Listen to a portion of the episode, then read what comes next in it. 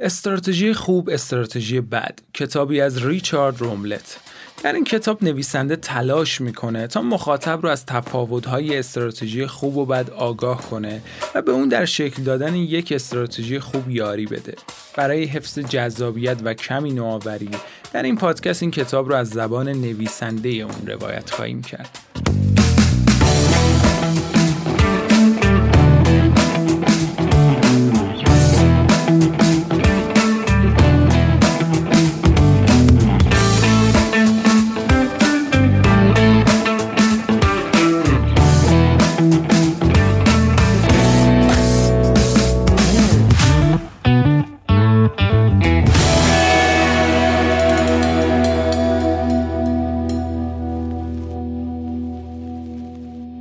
سلام، من ریچارد روملت هستم. 10 نوامبر 1942 به دنیا آمدم و همکنون در دانشکده تجارت دانشگاه کالیفرنیا یا همون UCLA مشغول به کارم. کارشناسی و کارشناسی ارشد رو به عنوان دانشجوی برق در دانشگاه کالیفرنیا گذروندم و در دوره دکترا به دانشگاه کسب و کار هاروارد رفتم. اوایل مدتی به عنوان مهندس سیستم در آزمایشگاه‌های پیشرانه جت مشغول به کار بودم و بعد از اون سالها مشاور بسیاری از بنگاه‌ها، سازمان‌های غیرانتفاعی، وزارت دفاع و دولت‌های مختلف بودم. در دهه 70 میلادی 2 سال مأموریت داشتم تا مرکز مطالعات مدیریت هاروارد رو در ایران تأسیس کنم که البته با انقلاب جمهوری اسلامی این مرکز به دانشگاه امام صادق تغییر نام پیدا کرد. بنیانگذاری و مدیریت انجمن مدیریت استراتژیک هم از کارهایی بود که در دهه 90 میلادی چند سال مشغولش بودم. اما راجع به این کتابم، یعنی استراتژی خوب و بد، باید بگم که من سالها میخواستم کتابی درباره استراتژی بنویسم، اما نوشتن اون چیزی که میدونید واقعا آسون نیست. بنابراین چند سال گذشت و هیچ کتابی از من منتشر نشد. بعد از اون 2 تا اتفاق مهم افتاد. یه روز تو سال 2006 شروع به نوشتن یک مقاله کوتاه درباره نقش بینش در استراتژی کردم و داستانهایی از داوود و جالود یا بینش‌هایی از والمارت هم بهش اضافه کردم. البته نهایتاً جلسه برگزاری اون مقاله هم لغو شد، ولی من برای اون چیزی که میدونستم راجع به استراتژی و بیانش به شکل استاندارد سخت بود، یک راهی پیدا کردم. دومین اتفاق تدوین مفهوم استراتژی بد برای کنفرانس 2007 استراتژی امنیت ملی بود.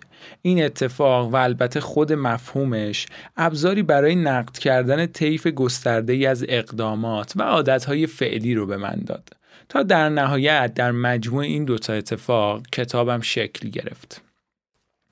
کتاب خیلی سریع سراغ استراتژی‌های خوب و بد میره و اگر دنبال کتابی هستید که یک سری مراحل و اقدامات ساده بهتون معرفی بکنه، این کتاب چیزی برای شما نداره و کل کتاب روی بینش استراتژی و مفاهیم عمیق اون تمرکز میکنه.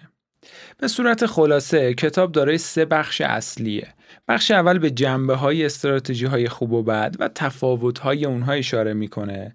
بخش دوم به سراغ منابع قدرت برای بهره‌گیری در استراتژی خوب میره و نهایتاً توی بخش سوم با عنوان اندیشیدن همچون یک استراتژیست، تعدادی از راه‌های اندیشیدن برای خلق استراتژی بهتر رو بهتون ارائه می‌کنه. به شکلی خلاصه تر کتاب ابتدا تفاوت‌های استراتژی خوب و بد رو معرفی می‌کنه، سپس جزئیات بیشتری از استراتژی‌های خوب میده و نهایتاً کمک می‌کنه تا برای شکل دادن به استراتژی‌های خوب بهتر بیاندیشید.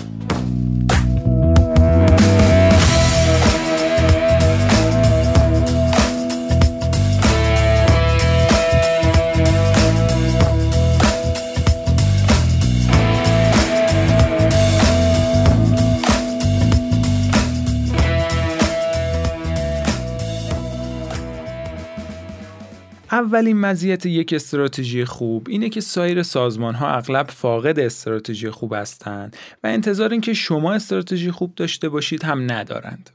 مثلا در سپتامبر 1997 که اپل تا ورشکستگی 2 ماه فاصله داشت، استیو جابز موافقت کرد که برای کمک به اپل برگرده و مدیرعامل موقت بشه. طی 1 سال خیلی چیزها از اساس تغییر پیدا کرد. همه انتظار داشتن که جابز توسعه محصولات اپل رو افزایش بده یا معامله‌ای با شرکت سان ترتیب بده، اما اون هیچ کدوم از این کارها رو نکرد. استیو جابز به صورت واضح و البته غیرمنتظره داره، عملاً تمامی فعالیت‌های تولیدی رو متوقف و به تایوان منتقل کرد. قدرت استراتژی جابز ناشی از توجه مستقیم به مشکل اساسی از طریق مجموع اقدامات متمرکز و هماهنگ بود. البته در اون حوالی اوضاع واقعاً خوب نبود. کمتر از 4% بازارهای کامپیوتر شخصی در اختیار اپل بود. در تابستان 98 فرصتی پیدا کردم تا با جابز صحبت بکنم. بهش گفتم استیو، این چرخش اپل موثره، اما تمام اطلاعات به ما میگه که اپل واقعاً نمیتونه به فراتر از بازارهای کوچک فعلیش حمله کنه. استراتژی تو در بلند مدت چیه؟ اون در مقابل استدلال من جبهه نگرفت. البته موافق هم نبود. یه لبخند زد و گفت منتظر اتفاق بزرگ بعدی هستم. اون عملاً بر منابع و موانع موفقیتش تمرکز کرده بود. منتظر اتفاق بزرگی بعدی بودن فرمول کلی برای موفقیت نیست، اما اون پیشتر این کار رو با اپل تو و مکینتاش و پیکسار انجام داده بود و 2 سال بعد هم تونست با آیپاد و موسیقی آنلاینش و البته بعدها با آیفون تکرار بکنه و انجام بده. پس استراتژی خوب غیر منتظر خواهد بود.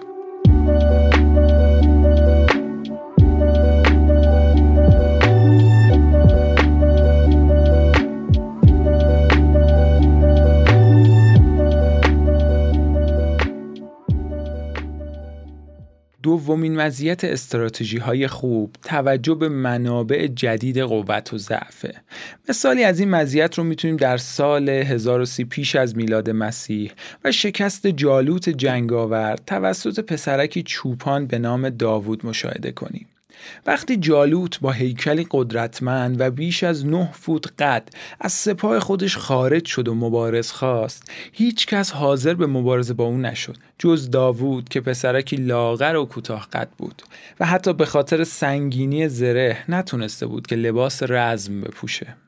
در نگاه حاضرین پسر بچه‌ای با لباس چوپانی در مقابل جنگجوی کهنه‌کار و البته مجهز هیچ شانسی نداشت. اما در همان ابتدا داوود سنگی با قلاب سنگش پرتاب کرد که به پیشانی جالوت خورد و در جا مرد. یک استراتژی نقاط قوت نسبی رو بر ضد نقاط ضعف نسبی به کار میگیره. پس از این ماجرا میشه متوجه شد که چرا داوود برای حفظ چابکی لباس رزم سنگین رو نمیپوشه و تنومندی و زره جالوت هم داره نقطه ضعفی در عدم پوشش سرش هست. بیشتر آموزش‌های من به دانشجویان دوره‌های MBA یا مشاوره هم به شرکت‌ها شامل کمک به اونها در کشف قدرت نهفته در موقعیت‌های مختلفه. مطالعه موردی که اغلب به اونها تدریس میکنم درباره تأسیس و ترقی والمارت. امروزه باور این که والمارت روزی جوان کوچکی مثل داوود بوده نه غول پیکری مثل جالوت برای ما مشکله. کیمارت زمانی رهبر بازار خرده فروشی بود و در دهه 70 و 80 میلادی بدون توجه به والمارت مشغول توسعه بین‌المللی خودش بود، اما نهایتاً در سال 2002 اعلام ورشکستگی کرد. اما چرا والمارت انقدر موفق بود؟ قدرت پنهان استراتژی والمارت از یک تغییر دیدگاه ناشی می‌شد.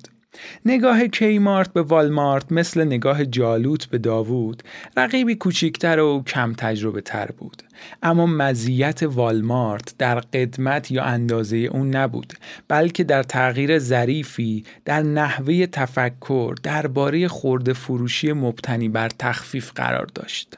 نگاه متداول تخفیف رو وابسته به تراکم شهری میدونست، در حالی که سامبالتون از طریق قرار دادن هر فروشگاه در شبکه‌ای از محاسبات رایانه‌ای و لوجستیک راهی یافت که امروز اون رو مدیریت زنجیره تأمین مینامیم.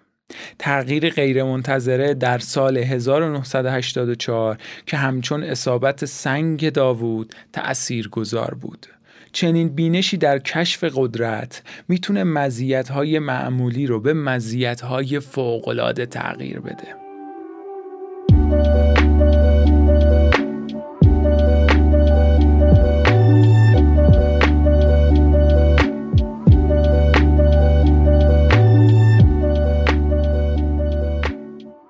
اما استراتژی بد واقعاً چیه؟ استراتژی بد لزوماً نبود یک استراتژی خوب نیست و معمولاً از تصورات غلط یا اختلالات رهبری به وجود میاد.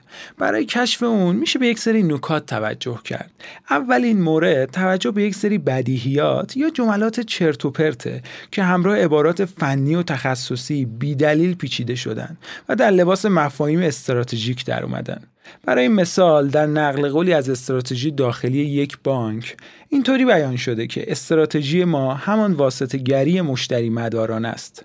واژه اغراق شده واسطه‌گری به معنای پذیرش سپرده‌ها و وامدهی اونهاست یا همون بانک بودنه. عبارت مشتری مدارانه هم احتمالاً به معنای مزیت رقابتی در پیشنهاد شرایط و خدمات بهتر به مشتریان هست که تجربه محصولات چنین مزیتی رو نشون نمیده. پس اگر پوشش عبارت واسطه‌گری مشتری مدارانه رو برداریم، یک بیانیه سطحی استراتژی ما این است که یک بانک باشیم میرسیم. نکته دوم اینه که استراتژی بد در تشخیص یا تعریف چالش شکست میخوره.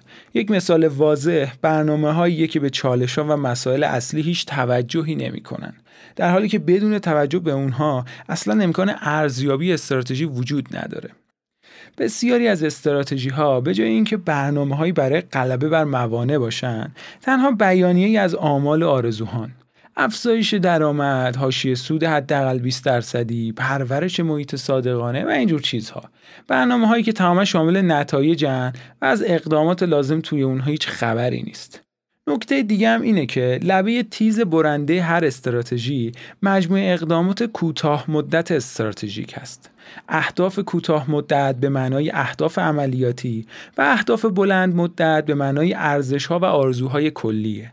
اهداف کوتاه مدت اگه درهم و برهم باشن، مثل لیست بلند بالا از کارها که باید انجام بشن، یا اگه دست نیافتنی باشن، در پرداختن به مسائل حیاتی شکست میخورن یا غیر قابل اجرا میشن. اما سوالی که وجود داره اینه که چرا استراتژی بد تا این حد متداول هست؟ اولین جواب اینه که استراتژی بد یک اشتباه محاسباتی نیست، بلکه یک اجتناب عمدی از دشواری ساختن یک استراتژی خوب هست. استراتژی شامل تمرکز و انتخابه، به معنای کنار گذاشتن برخی اهداف به نفع اهداف دیگر. وقتی این کار مشکل انجام نشه، نتیجهش استراتژی ضعیف خواهد بود. جلسات مشقتباری رو تصور کنید که مدیرانی با قدرت برابر هر کدوم روی یک استراتژی متناقضی پافشاری میکنن. نتیجه چی میشه؟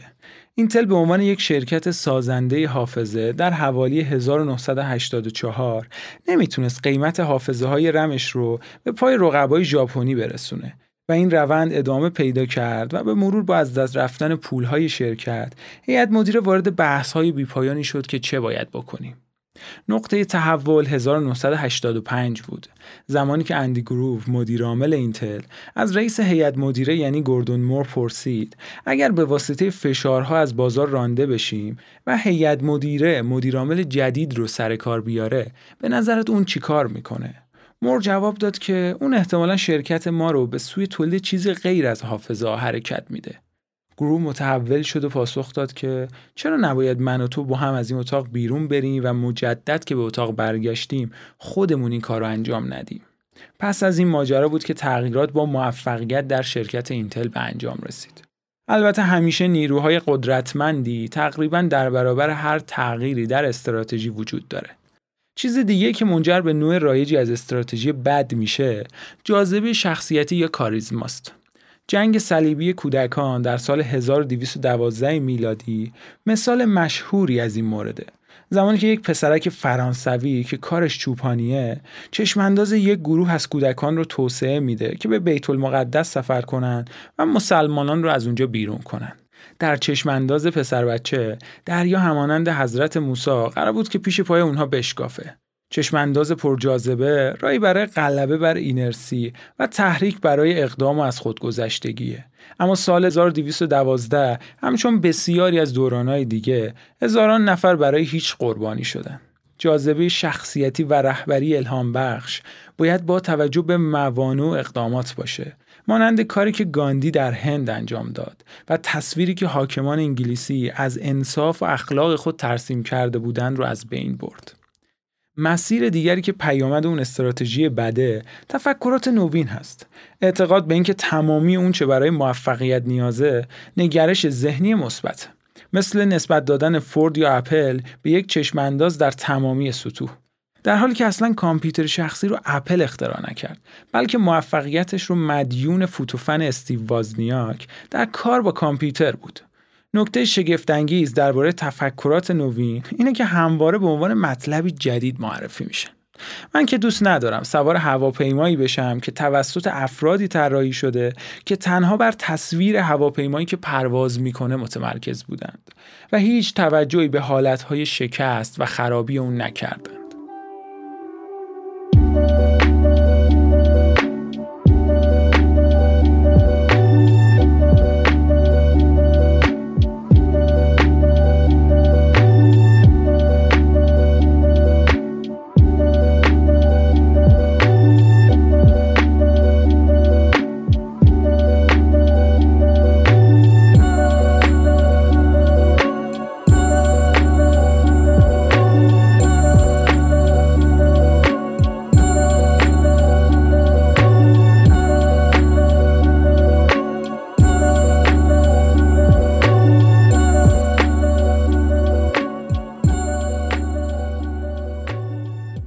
استراتژی خوب ترکیبی از تفکر و اقدامه که یک ساختار بنیادی در پس زمینه خودش داره.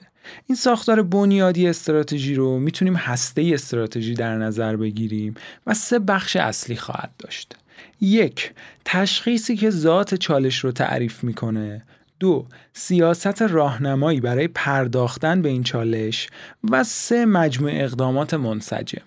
به عنوان مثال برای یک پزشک، چالش به صورت مجموعی از علائم و نشانه ها به همراه سابقه تاریخی ظاهر میشه و رویکرد درمانی که پزشک انتخاب میکنه سیاست راهنمایی اون هست و نسخه های خاص برای درمان و دارو اینجور چیزها مجموع اقدامات منسجم خواهد بود. البته چالش در کسب و کار معمولاً تغییر و رقابته و در بسیاری از سازمان های بزرگ یک مسئله درونیه.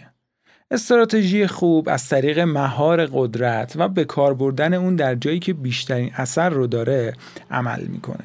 به عبارت دیگه در اهداف کوتاه مدت و بلند مدت، استراتژی خوب رویکردیه که از طریق یافتن و استفاده از منابع قدرت، اثر بخشی اقدامات رو چند برابر میکنه. در فصل دوم به منابع قدرت و جزئیات استراتژی خوب بیشتر میپردازیم. ولی به صورت تیتوار اگر بخوایم این منابع رو لیست بکنیم، عبارتند از اهرم، اهداف نزدیک، سیستم‌های زنجیروار، طراحی، تمرکز، رشد، مزیت، پویایی، اینرسی و آنتروپی. در بخش دوم کتاب با این منابع قدرت بیشتر آشنا میشیم.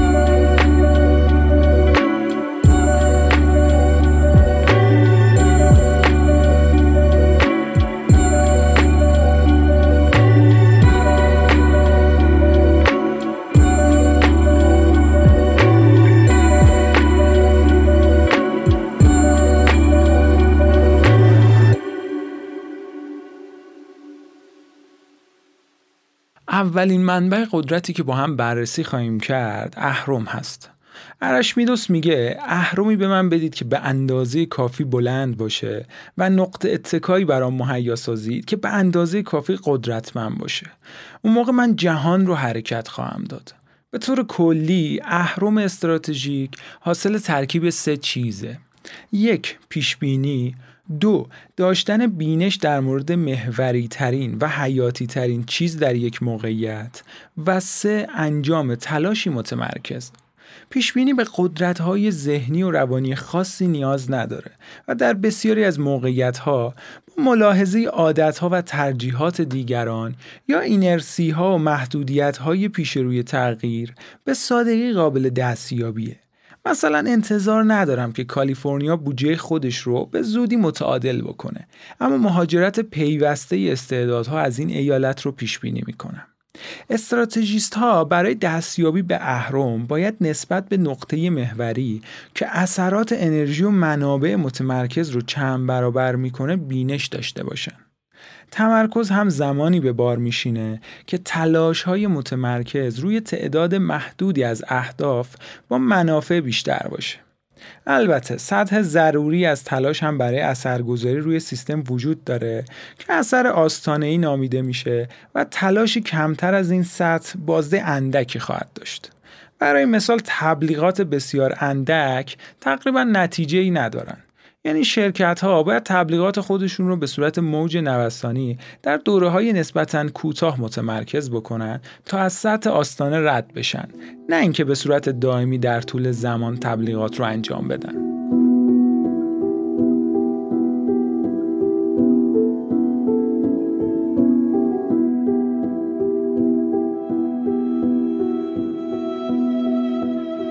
یکی دیگه از منابع قدرت اهداف نزدیک هست. ایجاد اهداف نزدیک یا همان اهداف قابل دستیابی یکی از قدرتمندترین ابزارهای رهبریه، مثل درخواست کندی برای فرستادن انسان به کره ماه تا اواخر دهه 60 میلادی.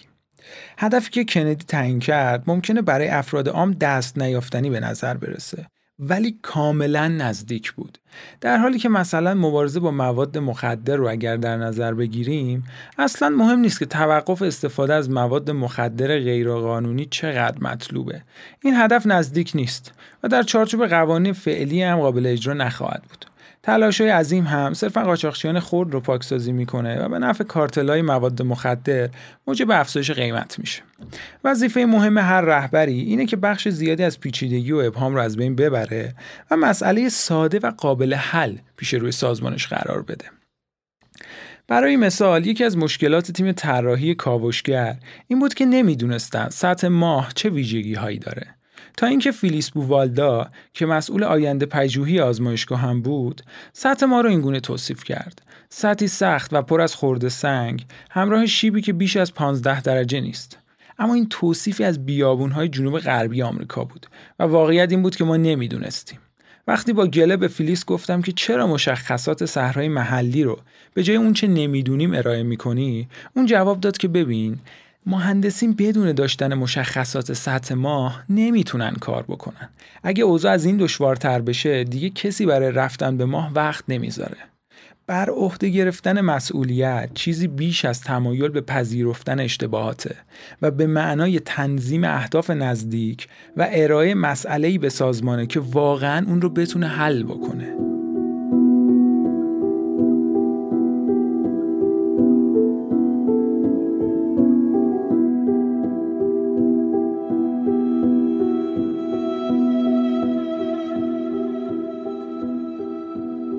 سیستم‌های زنجیروار از منابع مهم دیگه قدرت هستند. سیستم اداره منطق زنجیرواره که عملکردش به ضعیف‌ترین واحد یا حلقه محدود بشه.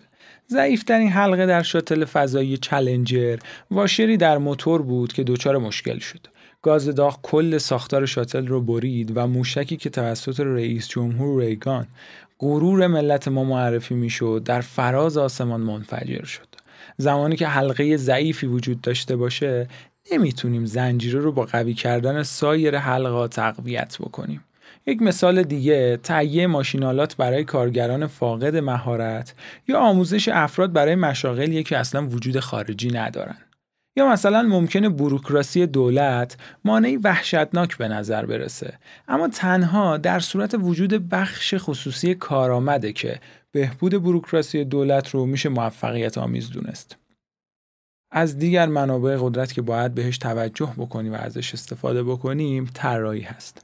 در کل 3 عنصر اصلی برای استراتژی وجود داره: یک، مطالعه پیشاپیش موقعیت‌ها. دو، پیشبینی یا قضاوت در خصوص تفکرات و رفتار دیگران. و سه، طراحی اقدامات هماهنگ شده. هرچه چالش کسب و کار بزرگتر باشه، بر همکنش‌های بیشتری باید مورد توجه قرار بگیره. برای مثال اگر به اونچه که داخل یک خودروی BMW اتفاق میفته دقت کنیم، شاسی، فرمان، جلوبندی، موتور و اینجور چیزها به ذهنمون میرسه که دارن با هم کار میکنن. همه اجزا هم باید با هم هماهنگ و همساز باشن. میتونیم با خرید اجزای دم دستی از فروشگاه‌ها عملکرد خودرو رو ارتقا بدیم، ولی یه خودرو معرکه نخواهیم داشت. در چنین موردی هماهنگی دقیق اجزا در یک کل منسجم یک دستاورد فوق‌العاده است. در مسائل طراحی که عناصر مختلفی باید تنظیم و هماهنگ بشن، ممکنه منافع زیادی در انتخاب ترکیب درست وجود داشته باشه و در مقابل هزینه‌های سرسام‌آوری در انتخاب‌های اشتباه. یک استراتژی خوب سیاست‌ها رو با فعالیت‌ها هماهنگ می‌کنه تا بر نقطه قوت رقابتی تمرکز بشه. اما اصلاً تمرکز چیه؟ در ادامه با لغت تمرکز و مفهوم اون بیشتر آشنا خواهیم شد.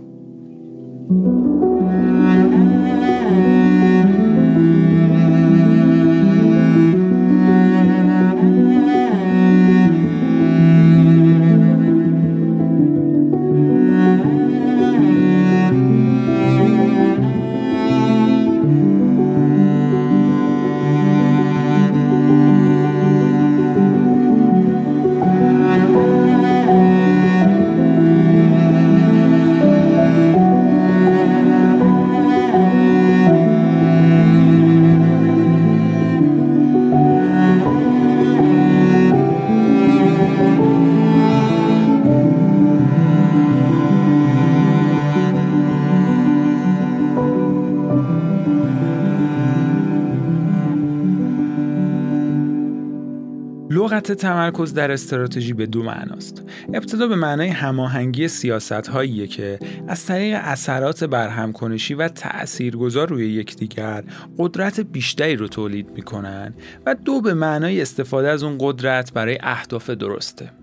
برای بررسی دقیق‌تر بیایید کار خود رو با سه شرکت عمده تولید کننده قوطی‌های فلزی یعنی کانتیننتال کن، نشنال کن و امریکن کن آغاز کنیم. اغلب شرکت‌های تولید کننده آشامیدنی حداقل دو منبع برای تأمین قوطی‌های فلزی دارند. به علاوه همواره این تهدید وجود داره که مشتری خودش یک خط تولید رو خریداری بکنه و کار تولید قوطی رو خودش هم به انجام برسونه. صنعتی پر دردسر که سود بازیگرانه عمدش بسیار اندکه، اما شرکت کران کورکنسیل با حاشیه سود چشمگیر با این سرقیب بزرگ مبارزه میکنه. اما استراتژی کورکنسیل چیه؟ آیا هزینه‌هاش کمتره؟ خیر، اتفاقا با تولیدات کمتر هزینه‌های بیشتری هم تحمل میکنه. آیا تخصص خاصی در تولید محصول منحصر به فرد داره؟ بله، این شرکت میتونه قوطی‌های خاصی رو تولید بکنه و به نظر و به ظاهر دلیل سوددهیش هم میتونه همون باشه. اما دستیابی به این تخصص و مهارت برای سایر رقبا کار سختی نیست. در نتیجه استراتژی اصلی این شرکت چیز دیگه‌ایه. کارخانه‌های کران در مقایسه با دیگر شرکت‌های بزرگ کوچکترند ولی مشتریان بیشتری دارند. در نتیجه میزان تولید قوطی‌های کران به ازای هر مشتری کمتره، اما قیمت قوطی‌ها به نحو چشمگیری بالاتره. این شرکت بزرگترین تولید کننده قوطی‌های فلزی نیست، اما پولسازترین اوناست. کاری که کران انجام میده تمرکز بر روی تولیدات کوتاه مدت‌تر، یعنی پرداختن به سفارشات عجله‌ای مشتریان با قیمت بالاتره، یعنی فرار از فشار اصرار تولید کننده های بزرگ. کران به جای اینکه یکی از چندین تأمین کننده رقیب برای یک مشتری باشه، تأمین کننده‌ای هست با چندین مشتری به ازای هر کارخونه. منطق استراتژی پنهانی که نه در توصیف خود شرکت و نه در بیانیه تحلیلگران وال استریت قابل مشاهده نیست.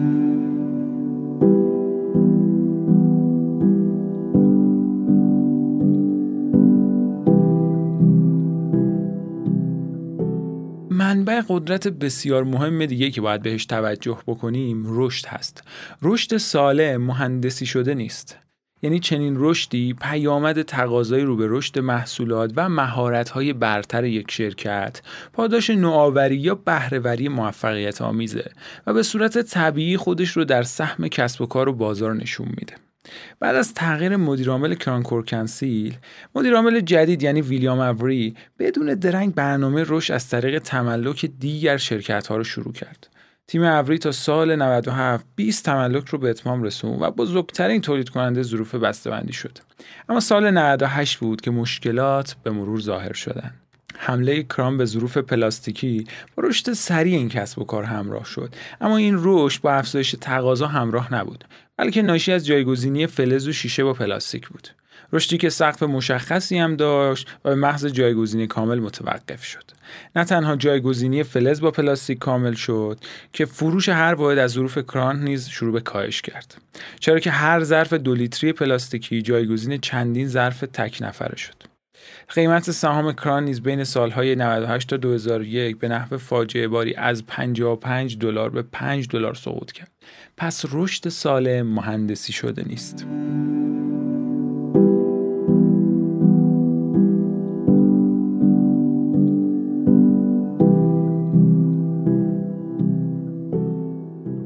استفاده از مزیت. 2 شطرنج‌باز با مهارت یکسان رو در نظر بگیرید که روبروی هم نشستن. به نظرتون کدوم یکی از اونها داره مزیته؟ همانند 2 ارتش یکسان در دشت ساده. هیچ کدوم، چون که ریشه مزیت در تفاوت‌ها و عدم تقارن هاست. در صحنه واقعی رقابت تعداد بیشماری از عدم تقارن ها وجود داره و این وظیفه رهبره که تشخیص بده کدوم یکی از عدم تقارن ها حیاتی تره. تعریف مقدماتی مزیت رقابتی ساده است. در صورتی که شما بتوانید با هزینه کمتر از رقبا تولید کنید یا در صورتی که بتوانید ارزش درک شده بیشتری نسبت به رقیب به مشتری بدید یا ترکیبی از این دو، شما دارای یک مزیت رقابتی هستید. نکته مهم اینه که برآیند هزینه ها نسبت به هر محصول و کاربرد اون متفاوته و خریداران بر اساس مکان، دانش، ذائقه و سایر مشخصات با هم متفاوتن. بنابراین مزیت‌ها تنها در محدوده مشخصی معتبرن. مثلا برند هول فودز تنها در برخی از محصولات و تنها در میان برخی خریداران مواد غذایی که درآمد خوبی دارن و ارزش زیادی هم برای غذای ارگانیک قائلن، بر سوپرمارکت‌های آلبرتسونز دارای مزیت. اما تعریف مزیت رقابتی پایدار سخت‌تره.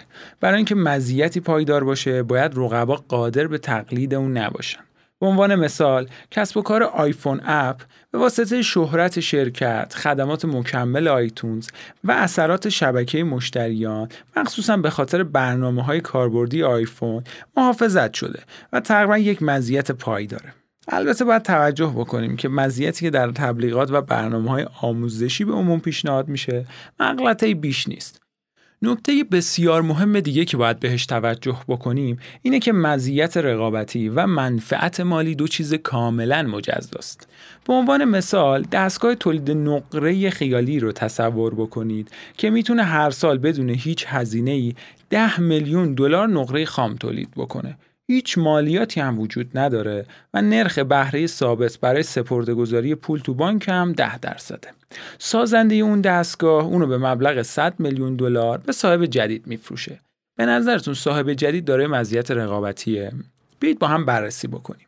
تولید نقره با هزینه صفر مزیت فوق‌العاده‌ایه، اما این دستگاه $10 میلیون در سال سود داره، دقیقاً برابر بهره 10% پولی که برای خریدش صرف شده. اگرچه مزیت این دستگاه واقعیه، اما جالب نیست، چون هیچ راهی برای افزایش ارزش و کاراتر کردن اون وجود نداره. در نتیجه نمیتونید تنها با داشتن یا خریدن یک مزیت رقابتی انتظار پولدارتر شدن رو داشته باشید. ثروت زمانی افزایش پیدا میکنه که مزیت رقابتی افزایش پیدا کنه. افزایش ارزش هم به استراتژی نیاز داره که میتونه تو موارد مختلفی خودشو نشون بده، مثلا عمق بخشیدن به مزیت‌ها به معنی بیشتر کردن فاصله با استفاده از ارزش یا کاهش هزینه، یا توسعه هیته مزیت‌ها به معنی باز کردن اون مزیت به هیته‌ها و رقابت‌های جدید، یا مثلا ایجاد تقاضای بیشتر به معنی رشد تعداد خریداران یا افزایش تقاضای هر خریدار، و همچنین تقویت مکانیزم‌های مجزا کننده با بستن راه‌های تکرار و تقلید بر رقبا.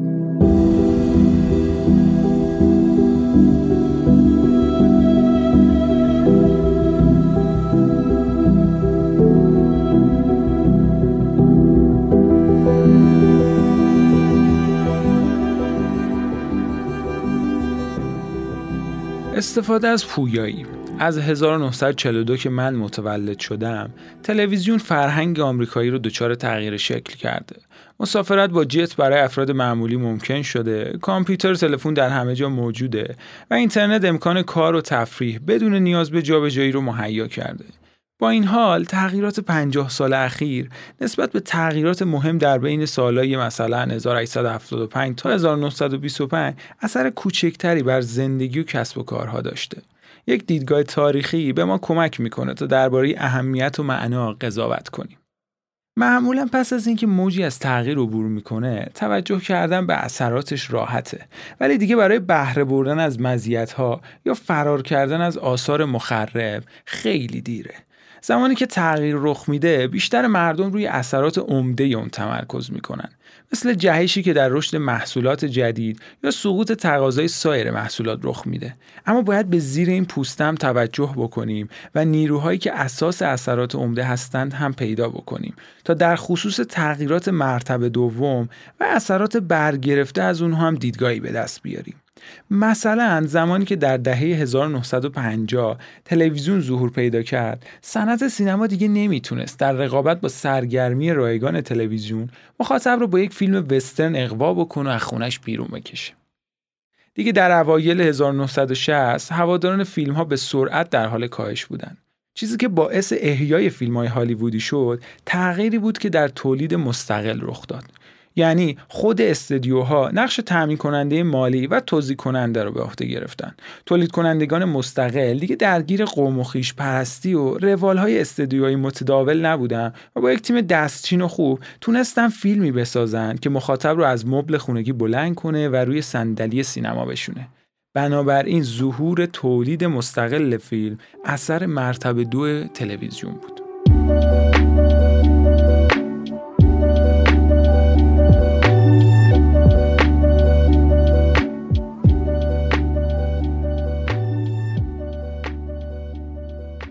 بدون وزش باد مشکله که بخوایم مهارت‌های دریانوردی رو نشون بدیم. به طور مشابه در خلال دوره‌های ثابت هم برای شرکت‌های دنباله‌رو سخته که به پای شرکت‌های پیشتاز برسن، همونطوری که برای شرکت‌های پیشتاز هم دشواره که از باقی رقبا فاصله زیادی بگیرن. البته سوار شدن بر موج تغییر نیاز به آشنایی با منشأ و پویایی‌های اون تغییر داره. اگر بتونید در فضای مه‌آلود تغییر نسبت به اون چه دیگران می‌بینن 10% واضح‌تر ببینید، احتمالاً می‌تونید در حیطه پیشتاز باشید. برای کمک به دید بهتر در مه‌آلودگی‌های تغییر می‌تونید به نشانه‌های گذار توجه بکنید، مثل افزایش چشمگیر در هزینه‌های ثابت و مخصوصاً هزینه‌های تحقیق و توسعه. مثلا گذار از فیلم سیاه و سفید به رنگی که با افزایش هزینه‌های تحقیق و توسعه فیلم‌های رنگی اتفاق افتاد و باعث بیرون رانده شدن صنعت عکس سیاه و سفید شد. مثال‌های دیگه میتونه مقررات زدایی و تغییرات عمده در سیاست دولت‌ها یا تعصبات قابل پیش‌بینی مثل پیش‌بینی تداوم رشد پس از به اوج رسیدن یک کسب و کار یا پاسخ بازیگران صنعت و انتظار مقاومت بازیگران بزرگ صنعت در برابر گذارها یا پاسخ بازیگران صنعت و انتظار مقاومت بازیگران بزرگ در برابر گذارها و حتی حالت‌های جذاب، یعنی برآوردن نیازها و تقاضای خریداران به کاراترین شکل ممکن. همه اینها راهنمایی ذهن ما در جهتیابی در هوای مه‌آلود تغییراتن.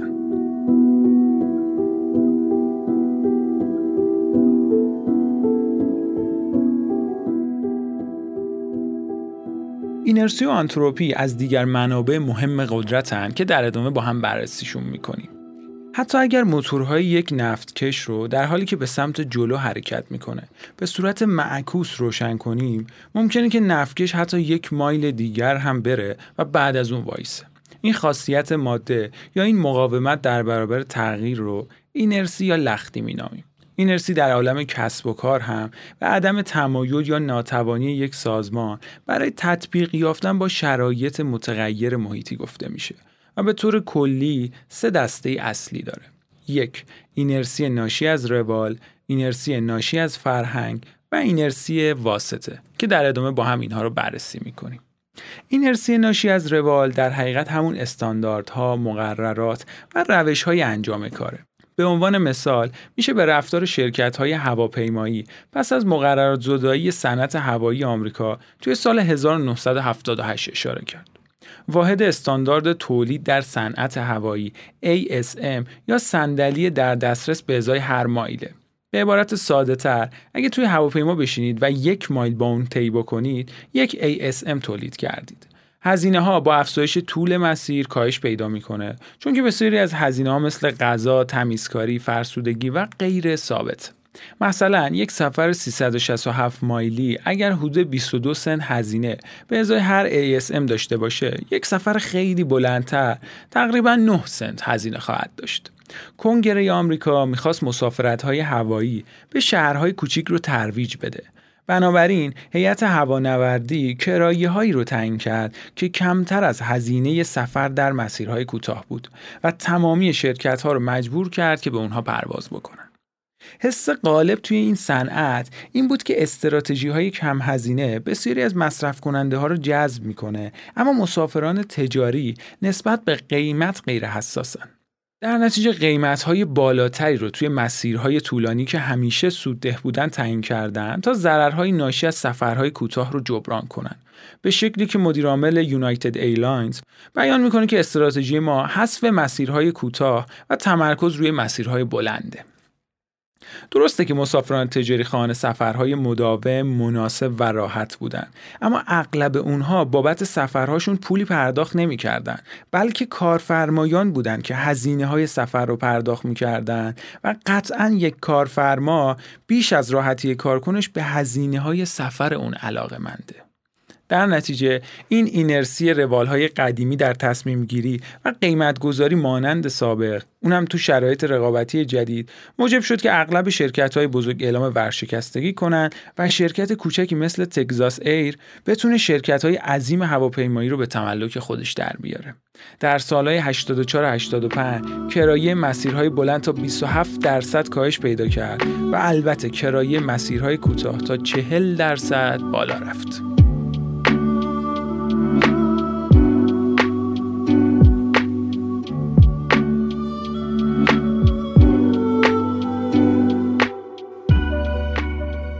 اینرسی ناشی از فرهنگ. برای اشاره به عناصر رفتار اجتماعی که با ثبات هستند و در برابر تغییر مقاومت میکنن از کلمه فرهنگ استفاده میشه. مثل اینکه از مهندسان بوئینگ بخوایم که یه هواپیمای اسباب بازی بسازن. اگر شایستگی‌های مهمی که در حال حاضر تظاهر به داشتنشون میکنیم وجود نداشته باشه یا توسعه اونها با فرهنگ قدیمی به مشکل خورده باشه، دیگه یک استراتژی خوب محصول بازار بیهوده است.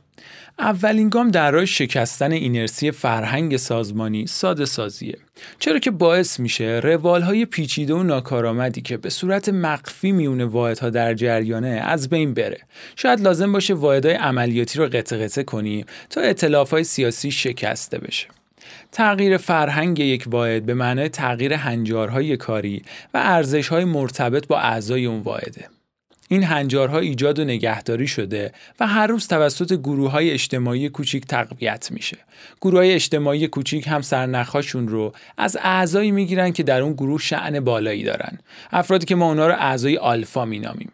به طور کلی برای تغییر هنجارهای این گروه‌ها باید اعضای آلفا با افرادی جایگزین بشن که مظهر هنجارها و ارزش‌های متفاوتی هن. زمانی که اکثر واحدهای عملیاتی به خوبی کار کنن، قطع سازی‌هایی که برای شکستن اینرسی مورد استفاده قرار گرفتن میتونن نقض بشن و پوشش جدید سازوکارهای هماهنگ کننده جای اونها رو بگیره.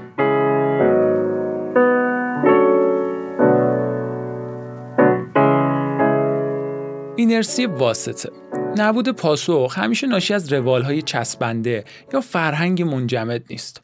ممکنه یک کسب و کار عدم واکنش به تغییر یا حمله رو به این دلیل انتخاب کرده که جریانات سودی که هنوزم ارزشمندن با واکنش نشون دادن قطع میشه. این جریانات سود به خاطر اینرسی مشتریان یا واسطه‌ها باقی میمونن. به عنوان مثال در سال 1980 نرخ بهره اولیه به 20% رسید. بانک‌های کوچکتر که به دنبال خرده فروشی بودند از این پیشنهاد جدید خوشحال شدند، اما بسیاری از بانک‌های قدیمی که مشتریان اونها سالها با همون حساب‌های خودشون کار می‌کردن به دنبال ارائه پیشنهاد جدید به مشتریانشون نرفتن. اگر مشتریان این بانک‌ها چابک بودن، به دنبال حساب‌های با بهره بالا می‌گشتن و حساب‌های خود رو تغییر می‌دادن، این بانک‌ها مجبور بودن که تغییر کنن یا به سمت نابودی برن. البته برخی از سپرده‌گذارا جدا می‌شدن، اما اغلب اونها نه و این سوددهی ناشی از اینرسی اونها مبلغ هنگفتی بود. اینرسی واسطه زمانی از بین میره که سازمان به این نتیجه برسه که تطبیق یافتن با شرایط تغییر یافته مهمتر از چسبیدن به جریانات قدیمی سوده.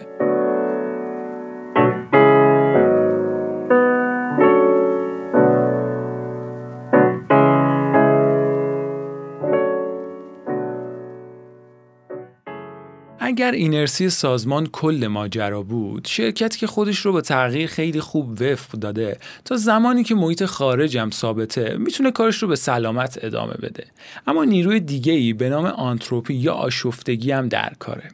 آنتروپی در علم میزان بی‌نظمی یک سیستم رو بررسی میکنه و طبق قانون 2 ترمودینامیک آنتروپی و بی‌نظمی یک سیستم فیزیکی و منفرد همواره افزایش پیدا میکنه. حتی اگر هیچ تغییری هم در استراتژی یا رقابت رخ نده، آنتروپی باعث میشه که کار مداوم روی حفظ هدف و شکل سازمان برای رهبران ضروری باشه. یکی از واضح‌ترین مثال‌های آنتروپی در کسب و کار، زوال تدریجی و بی‌نظمیه که آلفرد اسلون بر جنرال موتورز قدیم تحمیل کرد. فورد در سال 1921 61% بازار خودروی آمریکا را در اختیار داشت. جنرال موتورز شرکت کوچکتر از فورد بود که هیچ کدوم از محصولاتش قادر به رقابت با مدل 495 دلاری فورد نبود و البته وضعیت خود بخش‌های شرکتش هم اسفناک بود. اسلون که اون زمان معاون عملیات بود، سیاست محصولی جدیدی رو با تاکید بر اینکه خط تولید خودروی جنرال موتورز باید یکپارچه بشه و رابطه هر خودرو با این خط تولید به عنوان یک کل منسجم درک بشه، اجرایی کرد. همچنین رقابت کیفیت در برابر خودروهایی که زیر یه حد معین قیمتی بودن و رقابت قیمت در برابر خودروهای بالاتر از اون رو خواستار شد. برنامه اسلون نه تنها قیمت خودروهایی که در اون خط تولید بودن رو شکست، بلکه هر برندی یک محدود قیمت منحصر به فرد برای کار کردن داشت. اسلون در سال 1923 مدیرعامل شد و جنرال موتور در سال 1931 به بزرگترین خودروساز و یکی از شرکت‌های پیشتاز جهان تبدیل شد. اما در دهه 80 طراحی اسلون ضعیف شد. تصویری واضح از قدرت آنتروپی.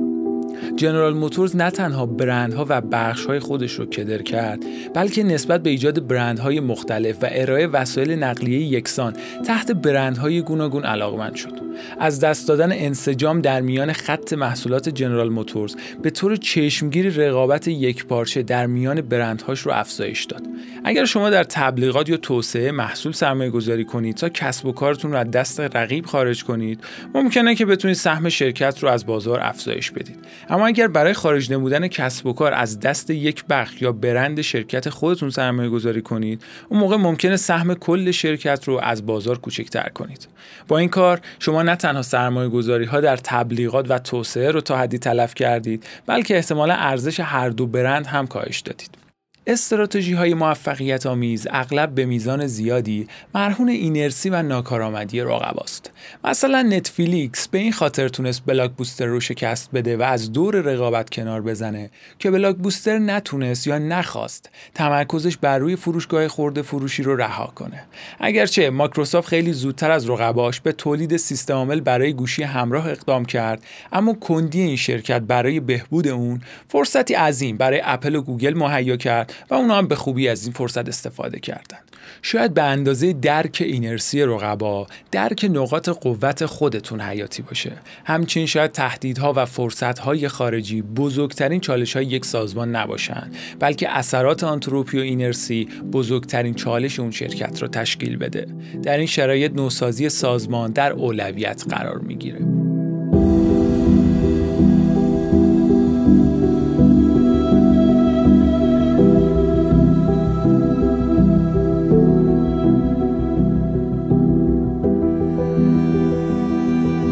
ما تا اینجا دو فصل از کتاب رو با هم بررسی کردیم. در فصل اول با تفاوت استراتژی‌های خوب و بد آشنا شدیم و در فصل دوم منابع قدرتی که در استراتژی خوب به کار گرفته میشن رو با هم مرور کردیم. در این فصل با هم بررسی می‌کنیم که برای شکل دادن یک استراتژی باید چگونه بیاندیشیم.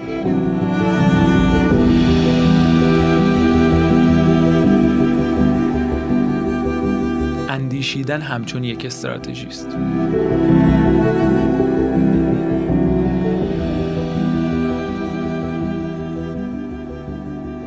ما دیگران رو نصیحت به مشورت و آگاهی از دیدگاه‌های دیگران می‌کنیم. دیگران نیز ما رو به این کار نصیحت می‌کنن. با این حال نصیحت که احتمالاً سودمندترین تغییر دیدگاه رو باعث میشه، نادیده می‌گیریم. اون نصیحت اینه که در خصوص اندیشیدن خودتون بیاندیشید. اندیشه های ما کاملا تحت کنترلمون نیست و زمانی از این موضوع آگاه میشیم که در سرکوب تفکرات منفی در خصوص مرگ و بیماری و خطر و غیر ناتوانیم. در بخش نهایی کتاب تعدادی از راه‌های اندیشیدن درباره اندیشه رو بررسی میکنیم.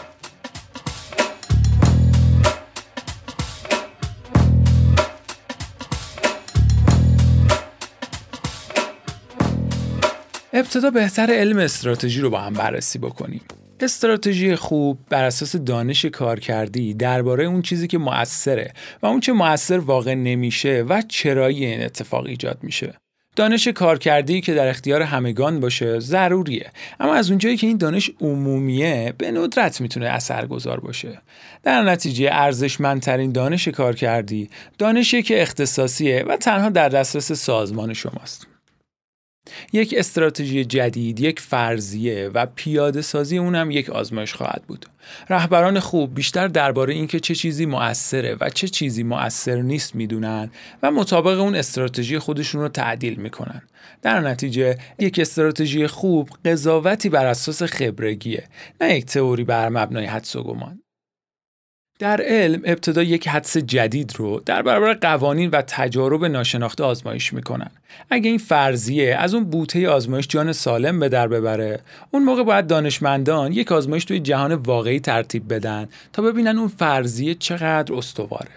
به طور مشابه ما هم یک بینش استراتژیک رو در برابر اصول بنا شده و انباشت دانشمان پیرامون یک کسب و کار آزمایش می‌کنیم. اگر اون بینش از این موانع عبور بکنه، اون رو امتحان می‌کنیم که ببینیم چی میشه. در نتیجه با دونستن این مطلب که ما در حال کار در لبه اون مرزها هستیم، انتظار داشتن استراتژی که مؤثر بودنش تضمین شده باشه مثل این میمونه که ما از همون دانشمند انتظار داشته باشیم فرضیه تضمین شده ای رو ارائه بکنه. واقعا بی‌معنی خواهد بود.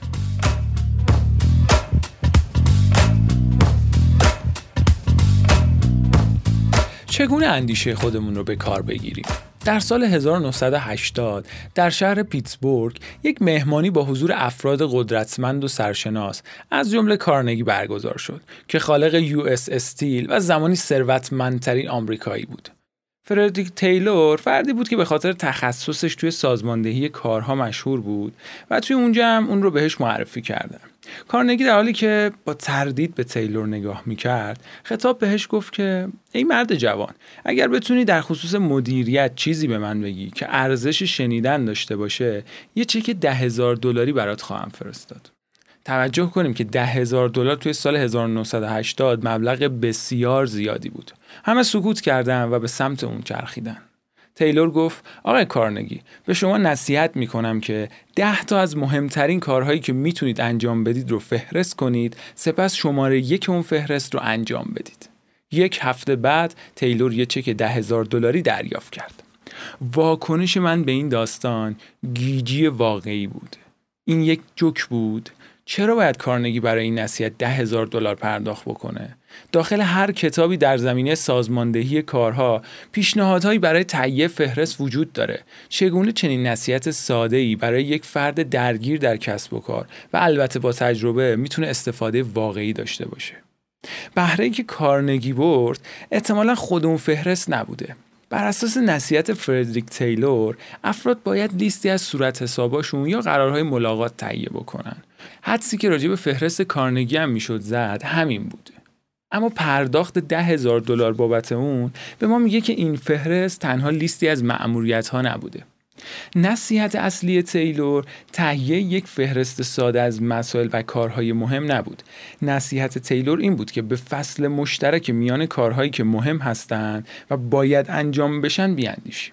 کارنگی به این خاطر اون رو پرداخت کرد که تمرین فهرست سازی تیلور اون رو مجبور کرد تا در خصوص اساسی ترین اهداف خودش تعامل کنه و راههایی برای پیش بردن اونها ابداع بکنه. تهیه فهرست یه ابزار مقدماتی برای غلبه بر محدودیت‌های شناختی ماست.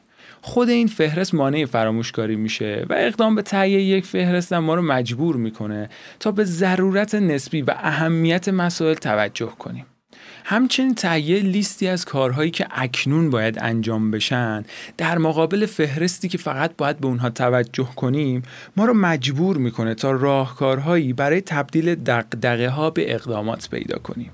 اما امروزه تنوع گیج کننده ای از ابزارها و مفاهیم برای تحلیل و ایجاد استراتژی وجود داره. یک چالش اساسی داخل همه اونها چالش کار کردن حول محدودیت ها و تعصب های شناختی خودمونه.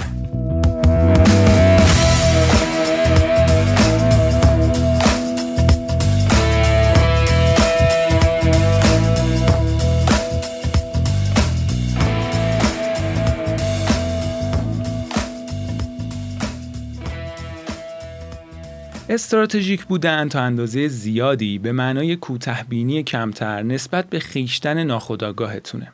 هنگامی که ما یه ایده رو کشف می‌کنیم، گرایش به این موضوع داریم که اون رو توجیه کنیم. به نظر این موضوع به ذات بشر هم ربط داره، چرا که در مدیران با تجربه هم دیده میشه. برای سادگی، ذهن ما از کار دردناک به سوال کشیدن ایده تفره میره و ما رو به سوی اولین قضاوت هامون میکشونه. و البته ما هم اغلب از این تفره روی ذهنمون آگاه نیستیم. بسیاری از افراد با دانش و تجربه بالا وجود دارن که در استراتژی ضعیفن. برای هدایت تفکرتون توی استراتژی باید 3 مهارت یا عادت اساسی رو پرورش بدید. اول باید انواع ابزارها برای مبارزه با کوتاه‌بینی و هدایت حواستون رو داشته باشید. دوم باید توان به سوال کشیدن قضاوت هاتون رو توسعه بدید و سوم باید عادت قضاوت کردن و ثبت و ضبط اونها رو پرورش بدید تا به مرور بهبود پیدا کنن. احتمالاً راه‌های دیگه‌ای برای هدایت تفکر هم وجود داشته باشه که در مرور همین تکنیک‌ها شاید برخی از تکنیک‌هایی که قبلا استفاده کردید یا حتی در آینده استفاده بکنید رو تشخیص بدید. به جای اینکه بذارید این تشخیص‌ها ضعیف و کم رنگ بشن، شاید مفیدتر باشه که همین الان فهرستی از اونها تهیه کنید.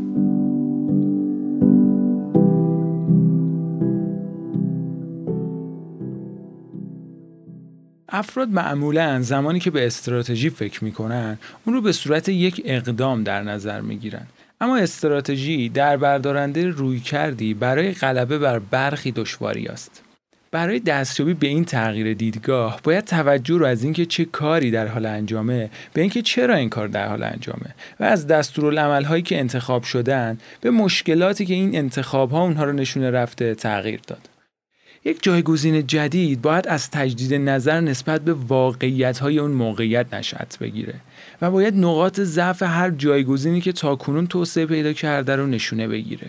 ایجاد جایگزین‌های جدید و با کیفیت‌تر نیازمند اونه که یک فردی به سختی تلاش کنه تا هر جایگزین موجودی رو نابود کنه و نقص‌های داخلی اون رو نشونه بگیره. تلاش برای نابودسازی ایده های خودتون راحت و خوشایند نیست و نیاز به سرسختی ذهنی بالایی داره. من خودم برای این کار به کمک بیرونی تکیه می کنم. یه هیئت مجازی خبرگان در ذهنم دارم که به اونها متوسل میشم. این هیئت مجموعی از افرادیه که من برای قضاوت‌هاشون ارزش قائلم. یه گفتگوی ذهنی داخلی با اونها می کنم تا ایده های خودم رو نقد کنم. تکنیک هیئت خبرگان به این دلیل موثره که ما در تشخیص و درک شخصیت‌های انسانی که به خوبی کنار هم قرار گرفتن مهارت داریم. مثلا استیو جابز در نقد کردن عالیه. اون با گستاخی و هوش فراوون قلب مسئله رو میشکافه. ما سال 97 توی دوره MBA دانشگاه UCLA با اون دیدار کردیم. اون گفت من دانشگاه استنفورد رو میشناسم اما با UCLA آشنا نیستم. یکی از اعضای هیئت علمی دانشکده پاسخ داد که ما علاقه‌مند هستیم خودمون رو یک دانشکده کارآفرینی تصور کنیم. جابز گفت جالبه، کدوم یکی از کارآفرینان سیلیکون ولی از دوره‌های شما بیرون اومدن؟ هیئت علمی دانشکده با ناراحتی و البته صداقت گفت هیچ کدوم. جابز هم با قطعیت پاسخ داد خب پس شما شکست خوردید. از اون روز به بعد جابز به یکی از اعضای هیئت خبرگان ذهنی من تبدیل شد.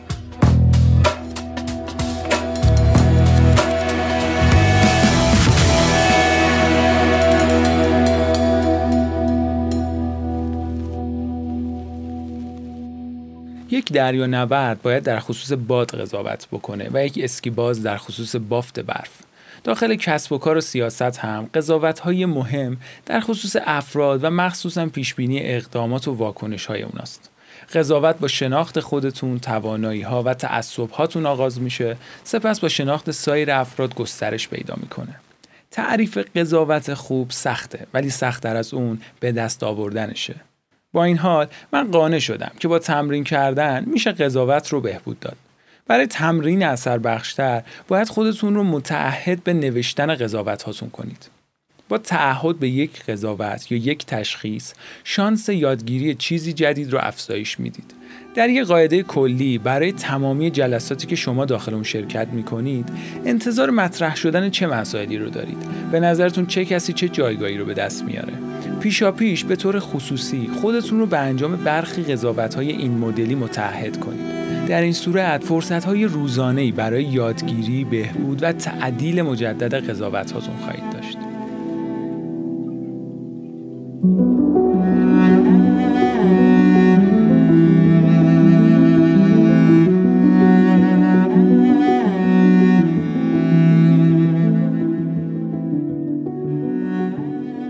استراتژی خوب از یک ارزیابی مستقل و دقیق موقعیت بیرون میاد و بینش فردی رو تحت کنترل هدفی قرار میده که به دقت ساخته شده. اما استراتژی بد به دنبال عامه مردم میره و شعارهای محبوب رو جایگزین بینش ها میکنه. در نتیجه بسیار مهمه که خونسردیتون رو حفظ بکنید و عاقلانه بیاندیشید. البته مستقل بودن بدون اینکه غیرعادی باشید و تردید کردن همراه گشاده رویی از دشوارترین کارهاییه که یه نفر میتونه انجام بده. یکی از ماجراهایی که میتونه بهتون هشدار بده، ماجرای بحران مالی سال 2008 و نقش قوی حرکت گله‌ای و تعصبیه که دیدگاه متمایز پنداری نامیده میشه.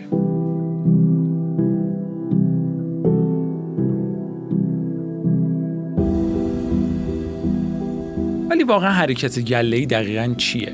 چرا ما دچار حرکت گله‌ای میشیم؟ زمانی که در خصوص برخی مسائل چیزی نمیدونیم، منطقیه که با فرض اینکه حداقل برخی از افراد چیزی میدونن، به رفتار سایرین نگاه بکنیم. اما اگر هر شخص دیگه‌ای هم همین کار رو انجام بده، احتمالاً در نهایت منجر به این میشه که تمامی اعضای گروه یک اقدام یکسان رو انجام بدن یا منتظر باشن شخص دیگه‌ای به اصول توجه کنه. دیدگاهی به نام متمایزپنداری هم وجود داره، مبنی بر اینکه این مورد فرق میکنه.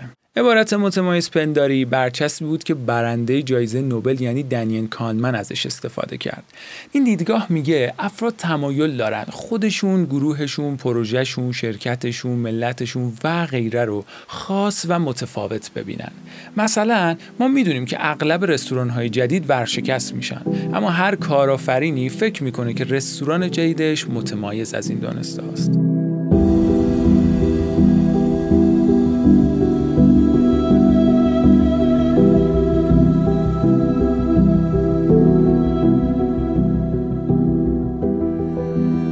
حرکت گله‌ای به ما فشار میاره که تصور کنیم اوضاع مرتبه یا نیست، به این خاطر که هر شخص دیگه‌ای همین کارو میکنه.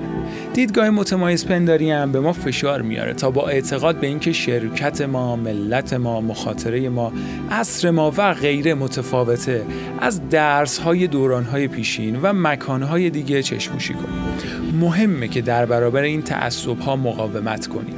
با استقبال از داده‌های دنیای واقعی که شعارهای جمعی رو خنثی می‌کنه و با یادگیری از درس‌هایی که تاریخ به ما می‌آموزه و مردمان سایر مکان‌ها به ما می‌آموزن، می‌تونیم این کار رو انجام بدیم.